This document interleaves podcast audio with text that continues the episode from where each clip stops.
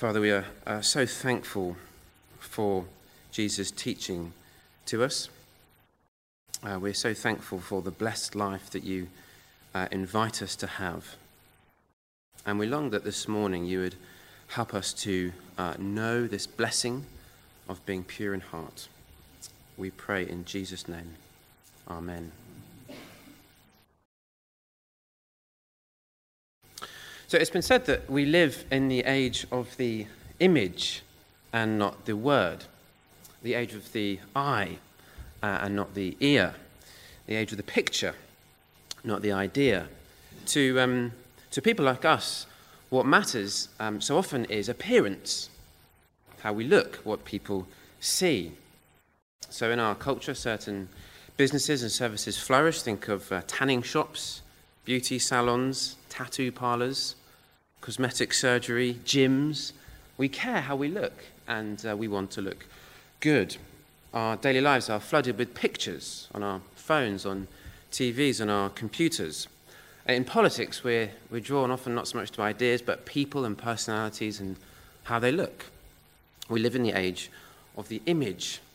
Um, I was reminded of this recently when I was uh, looking around a, a National Trust property, one of those old houses with all kinds of antique artifacts, the kind of thing I like to do in my day off. And um, I came across a copy of the Times newspaper from 100 years ago. It was the uh, front cover, big broadsheet paper, and it was just full of words, no pictures at all, in a tiny font. Kind of overwhelming, really. You know, where do you start with this? But if you compare that to uh, any newspaper today, it's just full of pictures. We live in the age of the image. And so we think, well, if only I improve my appearance, my life would be better. The blessed life involves looking good. Now, we might hear that and think that sounds a bit shallow, but of course, as Christians, we can be just the same. We care for the personality preacher who looks good, the, the large building, the large church, the impressive website, the church which is seen to be doing good things by its community. Uh, we care personally that we look engaged in public worship, that our children behave, um, that we don't show weakness, that we look the part. We live in the age of the image. But today, as we come again to the uh, Beatitudes, we find in Jesus' teaching something radically different. Because according to Jesus, fundamentally, what actually matters is what is going on in the inside. Not what people see, but what God sees. That's what matters. And that's because God cares about reality. He is not at all interested in pretense. Oh, people, we may be, but, but God doesn't care about that. Christianity uh, is not a religion of mere tradition or ceremony or appearance. It's all about the heart. And that is the challenge for us all this morning. What actually matters is what is going on in our hearts. And Jesus says, Blessed are the pure in heart, for they will see God. As we've been seeing in this series, the Beatitudes is where Jesus is describing the life and the perspectives and attitudes of the Christian. It's a description of discipleship. It's not do this and this will follow. Instead, it's this is what my followers are like. This is the blessed life of living in the kingdom of God. Poverty in spirit, sadness over sin, concern for others, a desire for righteousness, um, mercy, show mercy to others, and today being pure in heart. Blessed are the pure in heart, for they will see God. Two simple points today. The blessed life involves being pure in heart, number one. Number two, only those who are pure in heart will see God. So, number one, the blessed life involves being pure in heart. And under this heading, we're going to ask um, four separate questions. What is the heart? What are our hearts like? What does it mean to be pure in heart? And how can we know this blessing? So, to begin with, what is the heart? In modern language, we, we often speak, when we speak about the heart, we tend to be referring to our emotions and feelings. So, I say, uh, I couldn't do the job, my heart wasn't in it. Um, you're in love, wonderful. Follow your heart. But we also use the language of heart to refer to what's important. So the heart of the issue is this I'm right and you're wrong. Um, And in the Bible, it, it's, it's more the, the second, it's the center, it's what's most important. Yes, the heart does involve the emotions, but it's also the mind, how we think, the will, what we want. The heart is, to speak of the heart is to speak of the center of everything. It's the, the real, the, the, the, our very core, our identity, from which everything else flows. And Jesus says the Christian who's in the kingdom of heaven is the person who, at their very core, the center of their being, at their heart, is pure, clean. What is the heart, the center of a person? Here's a second question What are our hearts actually like? And when we look at what the Bible says, it's a, it's a pretty awful picture. Jeremiah 17 9. The heart is deceitful above all things and beyond cure. Who can understand it? Proverbs 29 Who can say, I've kept my heart pure? I'm clean and without sin. Matthew 15 19 Out of the heart come evil thoughts, murder, adultery, sexual immorality, theft, false testimony, slander. These are what make a person unclean. So when we talk about the heart, we have an immediate problem the problem is that Jesus says at our hearts, we're corrupt, we're defiled, we're polluted. At the very heart of us, there is deceit, there is brokenness, there is evil. Like a, a moldy apple that is um, rotten to its core and unfit for purpose, is the human being. So that when we do foolish and sinful things, we're just doing what's natural to us. I just think about it. I've never heard a parent say to a child, Oh, come on, think about yourself for a minute. Stop thinking about others all the time. Stop thinking what your brother or your sister want. What about you? Think about yourself. Look out for yourself. Of course, you don't have to teach a child to be selfish, it's just natural. The Bible says we're naturally turned in on ourselves. What is the heart? The center of a person. What are our hearts like? corrupt. And it's a really uh, penetrating diagnosis, and it's worth considering carefully because there are all kinds of problems in our society. Think of political instability, terrorism, crime, sex offence, unemployment, human trafficking, corruption, all kinds of things we might think of. And there are all kinds of solutions that people might throw at those problems um, education, social welfare, politics, and so on. But if Jesus is right, then actually all those things in the end are skin deep. Because our chief problem in life is not external, but internal.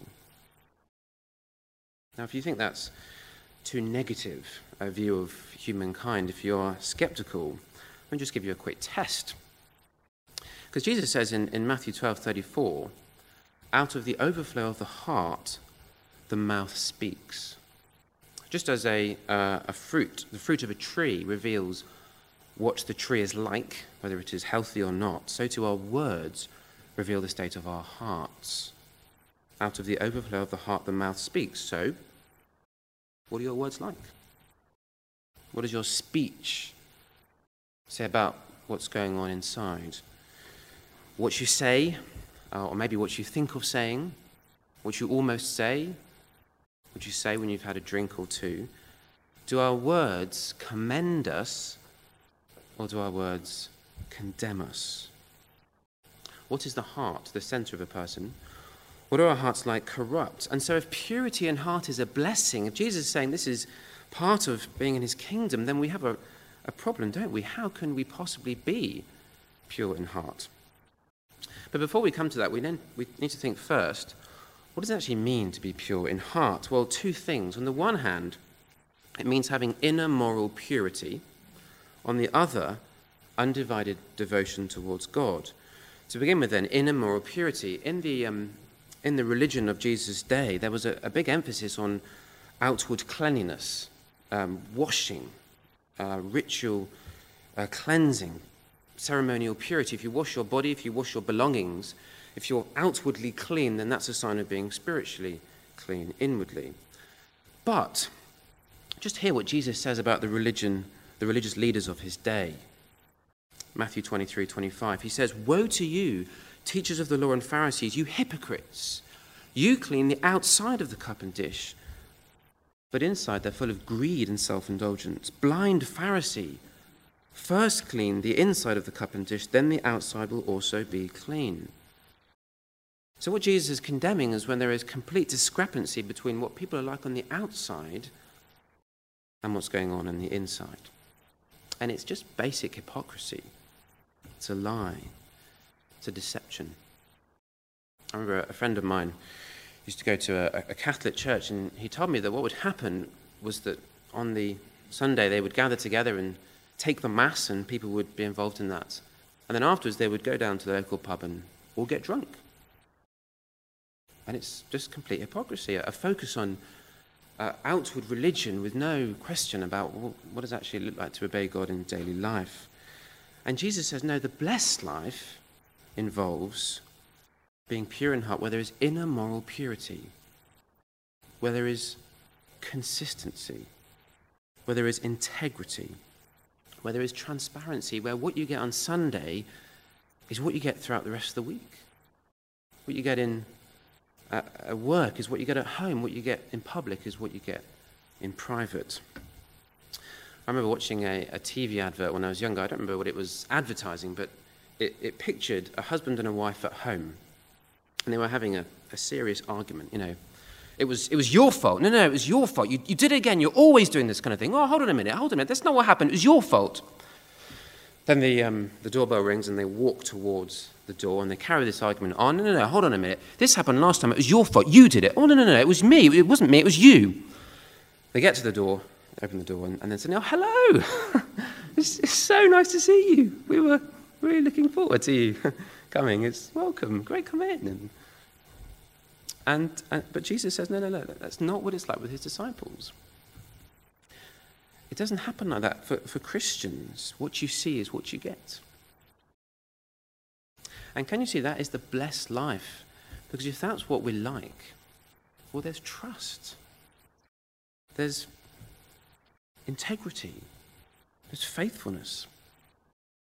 So, pure in heart, inner moral purity, also undivided devotion towards God. And the opposite here is not so much hypocrisy, uh, but instead double mindedness.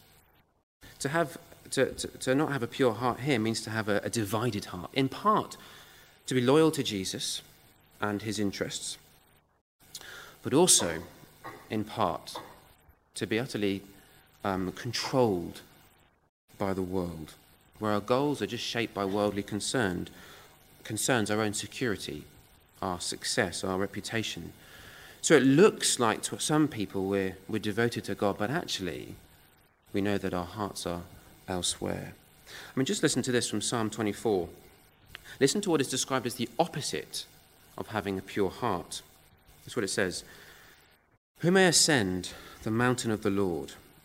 Who may stand in his holy place? The one who has clean hands and a pure heart, who does not trust in an idol or swear by a false God. So having a pure heart means being having undivided devotion towards God. A pure heart, inner moral purity, undivided devotion towards God. What is the heart? It's the center of a person. What are our hearts like? They're corrupt. What is a pure heart? Having inner moral purity and undivided devotion towards God. And if this is the blessed life, how could we enjoy it? Because I guess for all of us, it's not going to be hard to think of times where there is inconsistency between what people see and what we're like. And there is division in our hearts. How can we know the blessing of a pure heart? I guess if we think about uh, any of the Beatitudes in, in much detail, we realize there just cannot be a, set of laws which, if obeyed, merit blessing. The initial purpose of any law in the Bible is to show us our sin, to show how far we fall short. The law in, in the Bible functions like a mirror just shows us what we're like. And that is really significant because the call for purity at the level of heart is why Christianity can never be a religion of works. It cannot ever be do this and God will accept you. Go on, do it. Go on, keep doing it. Try harder. Go on, do it. It can't be like that because what God requires is purity of heart. And we don't have pure hearts. So you might say, Well, I'm a good person. Well, no, you're not, are you? How can you be? Because of the state of your heart. None of us are. On the outside, maybe, but inside, no. Of course not.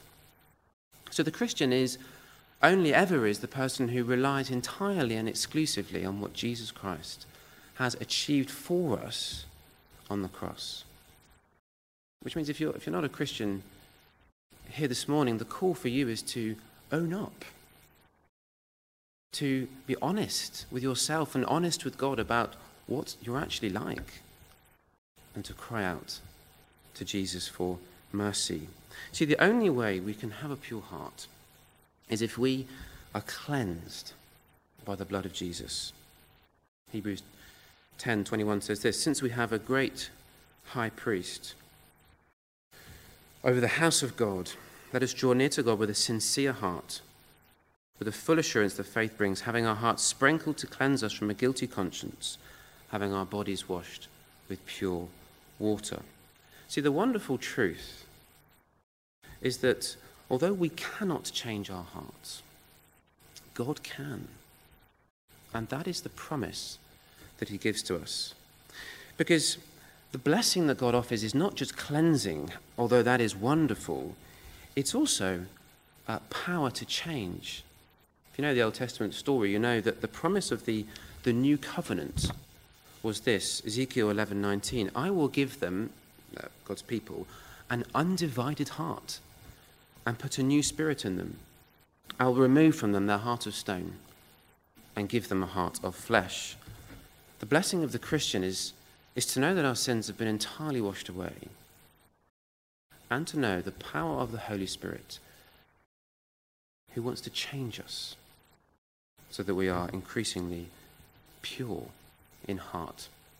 Like a, an old, dirty mirror that's been left to decay for many years. It's it's brought out of where it's been and it's scrubbed and it's cleaned and it's washed. And, and just gradually, as that happens, it begins to reflect the image of its restorer.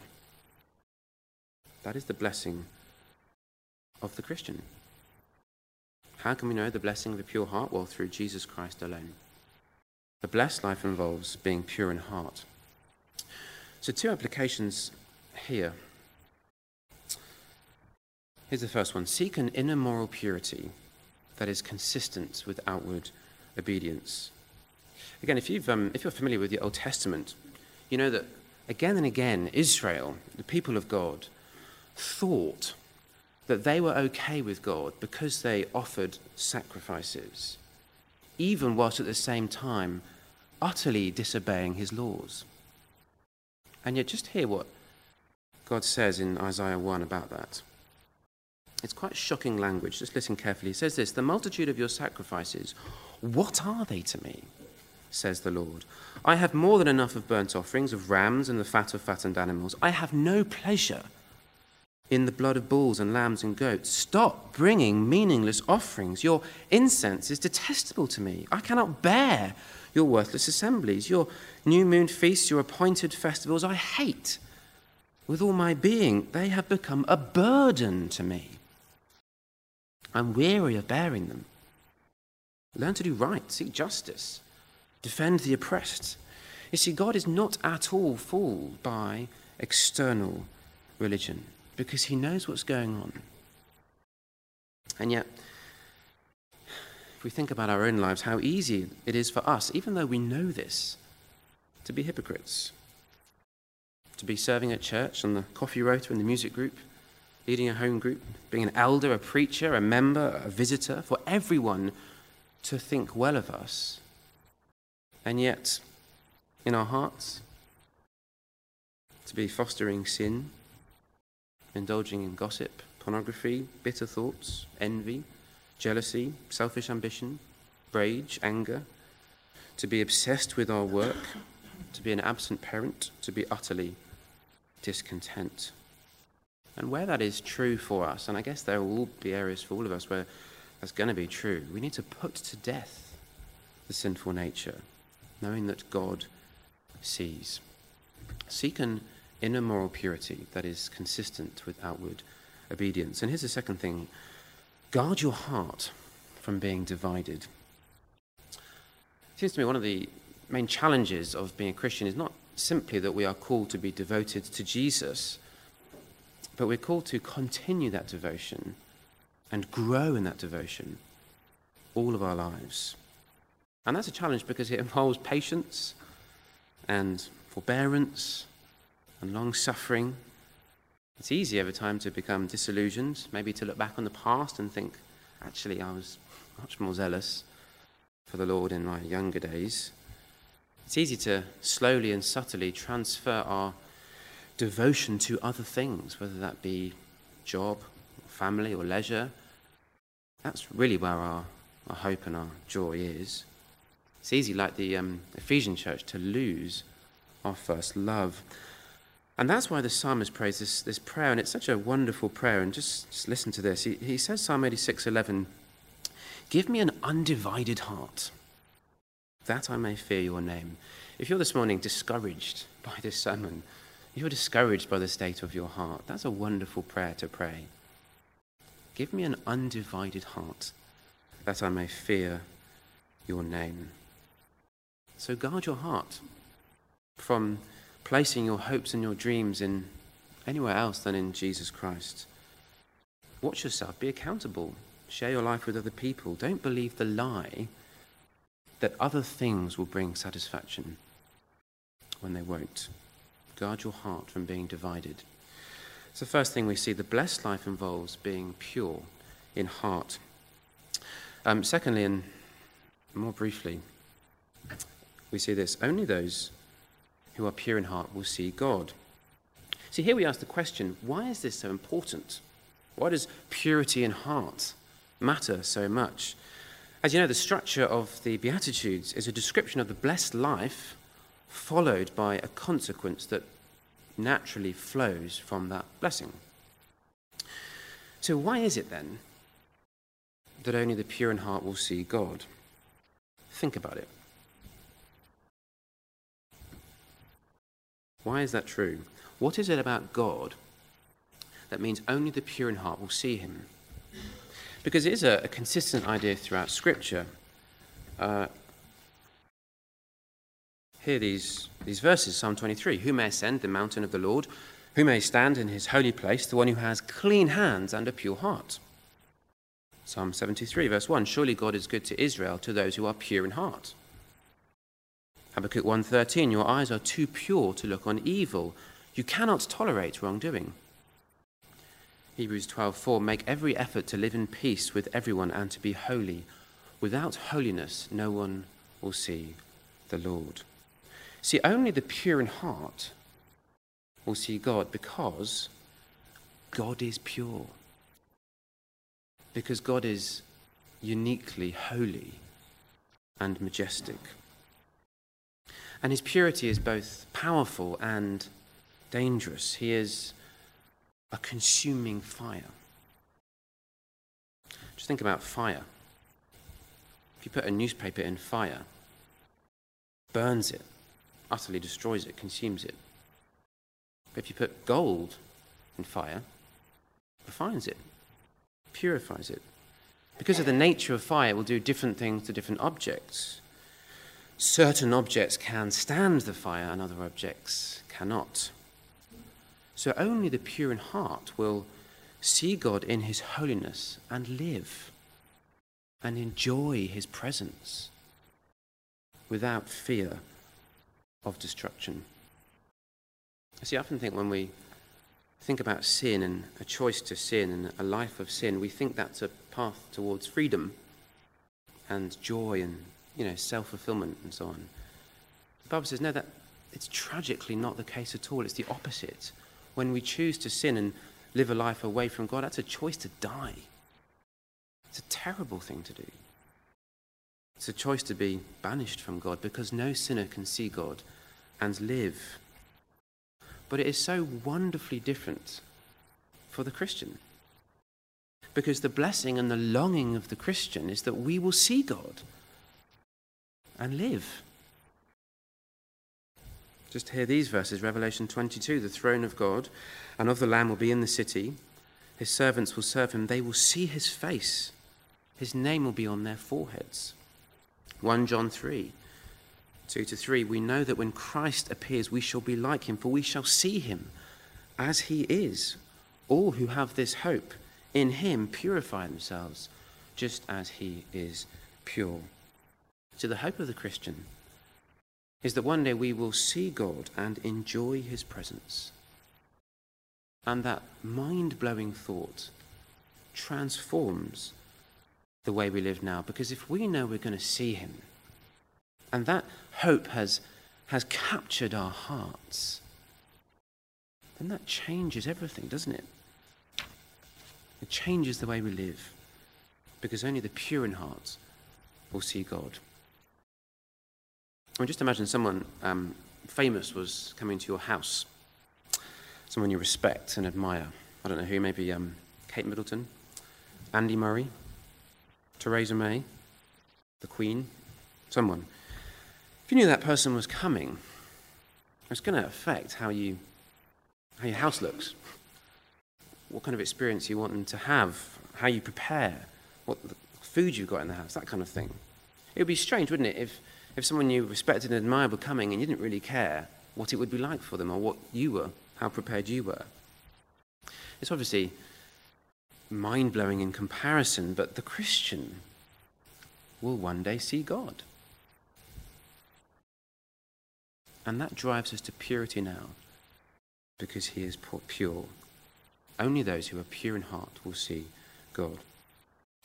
So as we, as we close, we, we see the profound significance of purity in heart for a life of blessing now and in the future. We're called to fix our eyes on the future, the certainty of seeing God and enjoying his presence. So let me ask you what is the state of your heart? And what is the direction of your life? Perhaps our inclination here is, is to feel guilty. If that's you, please remember the awesome blessing of knowing that in Christ our hearts can be completely cleansed. There's nothing about us that God doesn't know about that's going to disqualify us. He knows everything. And Jesus died for us. That's a wonderful truth. Maybe your temptation is more to feel complacent. Oh, I'm saved, it doesn't really matter how I live. If that's you, please hear the challenge.